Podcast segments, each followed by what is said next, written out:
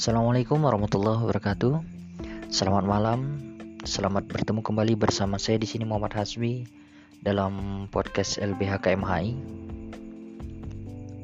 Pada malam hari ini walau di malam yang larut pukul menunjukkan jam 23.55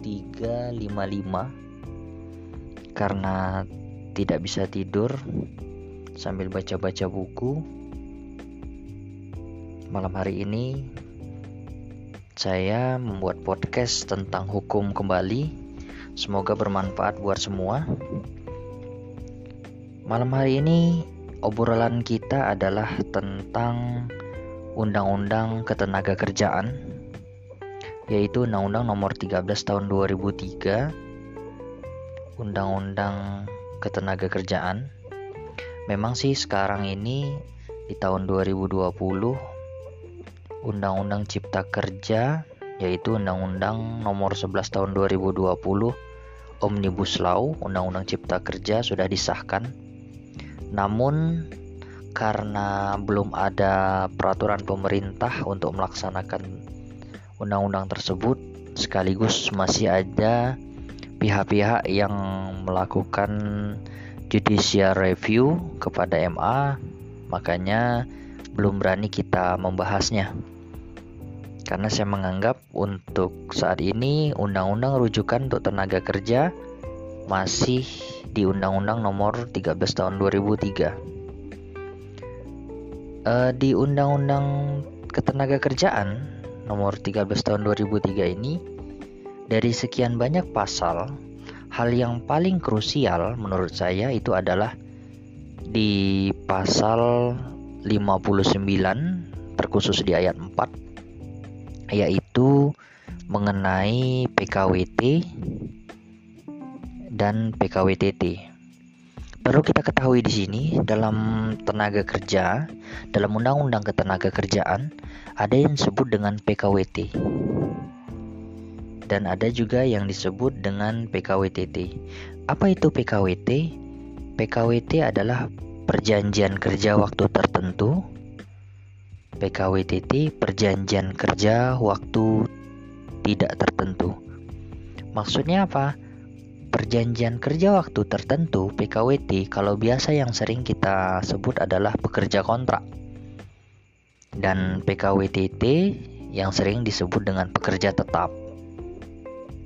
Jadi di sini dalam pasal 59 ayat 4 Undang-Undang Nomor 13 Tahun 2003 Undang-Undang Ketenaga, Ketenaga Kerjaan itu menyatakan bahwa PKWT itu hanya sebatas uh, dua tahun dan bisa diperpanjang selama satu tahun.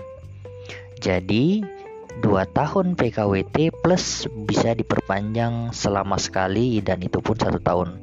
Artinya kalau globalnya adalah tiga tahun. Setelah tiga tahun bekerja itu tidak boleh secara undang-undang menjadi PKWT tadi. Setelah 30 hari um, ketetapan statusnya apakah diberhentikan atau kalau lanjut berarti menjadi PKWTT. Artinya apa di sini? Kalau PKWT pekerja perjanjian kerja waktu tertentu atau pekerja kontrak itu hak-hak yang diterimanya pasti berbeda dengan PKWTT atau pekerja tetap. Itu hal yang sangat penting, hal yang sangat krusial bagi kita selaku aktivis hukum praktisi hukum dalam uh, memahami tentang undang-undang ketenaga kerjaan. Undang-undang ketenaga kerjaan ini sangat penting karena yang namanya tenaga kerja di dalam perusahaan pastinya uh, sangat membutuhkan pemahaman-pemahaman hukum dalam hal hak-hak dia yang harus dipenuhi oleh perusahaan dan perusahaan wajib memberikan hak-haknya. Itu pasal 59 ayat 4 mengenai PKWT. Harus mudah harus kita pahami tentang PKWT dan PKWTT. pekerja perjanjian kerja waktu tertentu atau sering kita sebut dengan pekerja kontrak dan perjanjian kerja waktu tidak tertentu atau yang kita sebut dengan uh, kerja tetap. Untuk PKWTT berdasarkan pasal 156 Undang-Undang Nomor 13 Tahun 2003 hal yang sangat penting pada saat seseorang menjadi pekerja tetap atau PKWTT itu pada saat sudah keluar atau diberhentikan dari pekerjaannya itu mereka mendapat pesangon. Pasal 156 ini wajib kita ingat, wajib kita hafal. Pasal 156 Undang-Undang Nomor 13 Tahun 2003. Apa bunyinya? Bunyinya adalah mengenai perhitungan uh, pesangon perhitungan uang pesangon yang diberikan kepada seseorang yang diberhentikan kerja, apakah PHK atau yang lain. Menurut pasal 156 Undang-Undang Ketenagakerjaan, Undang-Undang Nomor 13 Tahun 2003, itu um, pada saat seseorang itu diberhentikan dari pekerjaannya, seseorang itu pada masa kerja kurang dari satu tahun maka dia mendapatkan pesangon satu bulan upah. Dan selanjutnya, kalau dia satu tahun atau lebih, tadi kurang dari satu tahun, satu bulan upah. Kalau dia satu tahun atau lebih, tapi nggak sempat dua tahun, kita bilang saja satu tahun, satu, satu tahun atau lebih, itu dua bulan upah pesangonnya. Kalau dua tahun atau lebih, dia tiga bulan upah. Kalau masa kerjanya tiga tahun atau lebih, itu empat bulan upah, upah kerjanya. Kalau empat tahun atau lebih, berarti lima bulan upah. Terus lima tahun atau lebih, maka enam bulan upah. Kalau enam tahun atau lebih masa kerjanya, maka dia diberikan tujuh bulan upah. Selain daripada dia gaji, pesangon dia adalah 7 bulan upah. Kalkulasikanlah berapa upah dia per bulan kali 7. Kalau dia 5 tahun lebih. Kalau dia 6 tahun atau lebih 7 bulan upah. Kalau dia 7 tahun atau lebih 8 bulan upah. 8 tahun atau lebih 9 bulan upah. Sampai di 9 bulan upah ini. Artinya apa? Artinya berapa tahun dia mengabdi berarti uh, berarti ketetapannya dalam pesangon itu um, lebih dari satu. Misalnya kalau dia tidak sampai satu tahun berarti satu bulan upah.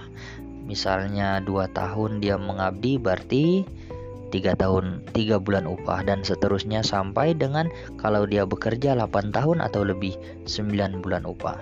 Bagaimana kalau dia lebih bekerja dia lebih dari uh, eh, 8 tahun? Kalau menurut Undang-Undang Ketenagakerjaan baru dijelaskan masa kerja 8 tahun. Dan Selain dari uang pesangon untuk PKWTT, pada saat seseorang itu diberhentikan dari pekerjaannya, ada namanya perhitungan uang penghargaan. Perhitungan uang penghargaan menurut pasal 18, 156 Undang-Undang Nomor 13 Tahun 2003. Bagaimana cara menghitungnya? Uang penghargaan ini, ini di luar dari uang pesangon. Uang penghargaan ini, kalau masa kerjanya tiga tahun atau lebih,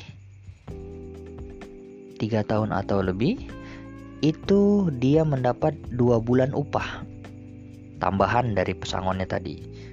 Ini uang penghargaan. Tiga tahun atau lebih dia dua bulan upah. Masa kerjanya enam tahun atau lebih dia dua bulan upah. Tiga bulan upah.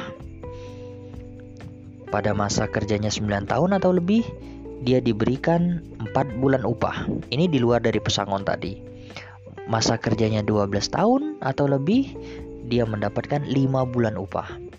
15 tahun atau lebih, 6 bulan upah. Masa kerjanya 18 tahun atau lebih, 7 bulan upah.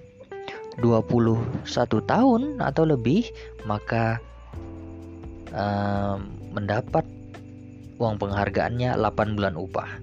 Dan pada masa 20 tahun, 24 tahun atau lebih dia mendapatkan 10 bulan upah. Ini di luar dari pesangon tadi.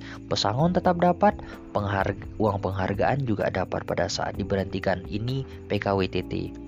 Perjanjian kerja waktu tidak tertentu atau pekerja tetap. Kalau hitungan uang penghargaan itu dari kelipatan 3 3, 6, 9, 12, 15, 18, 21, 24 Itu kalau dia 3 tahun berarti 2 bulan 6 tahun berarti 3 bulan dan seterusnya sampai 24 tahun eh, 21 tahun itu 8 bulan upah dan kalau 24 tahun dia 10 bulan berarti ini luar biasa dedikasinya terhadap perusahaan jadi itulah tadi di perhitungan uang penghargaan. Terus juga dalam pasal 156 Undang-Undang Nomor 13 Tahun 2003 tadi dijelaskan bahwa uang pergantian hak yang seharusnya diterima berdasarkan satu cuti itu tahunan yang belum diambil dan belum gugur. Ini pergantian hak. Jadi ada uang pesangon, ada uang penghargaan dan ada uang penggantian hak. Uang penggantian hak itu yang seperti apa? Cuti tahunan. Kalau belum diambil dan belum gugur, dia punya cuti tahunan. Dan biaya atau ongkos pulang untuk pekerja buruh dan keluarga di tempat pekerja buruh diterima bekerja.